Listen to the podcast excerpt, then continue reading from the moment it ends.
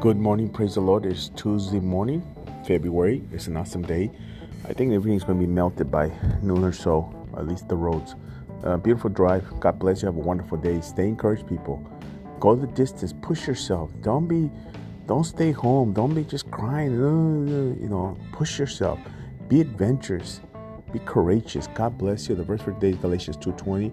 My old self has been crucified with Christ. It is no longer I who lives but Christ lives in me. So I live in this earthly body by trusting in the Son of God who loved me and gave himself up for me. That's who you that's who we trust.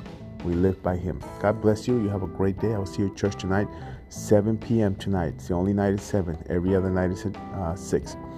So you have a wonderful day. God bless you.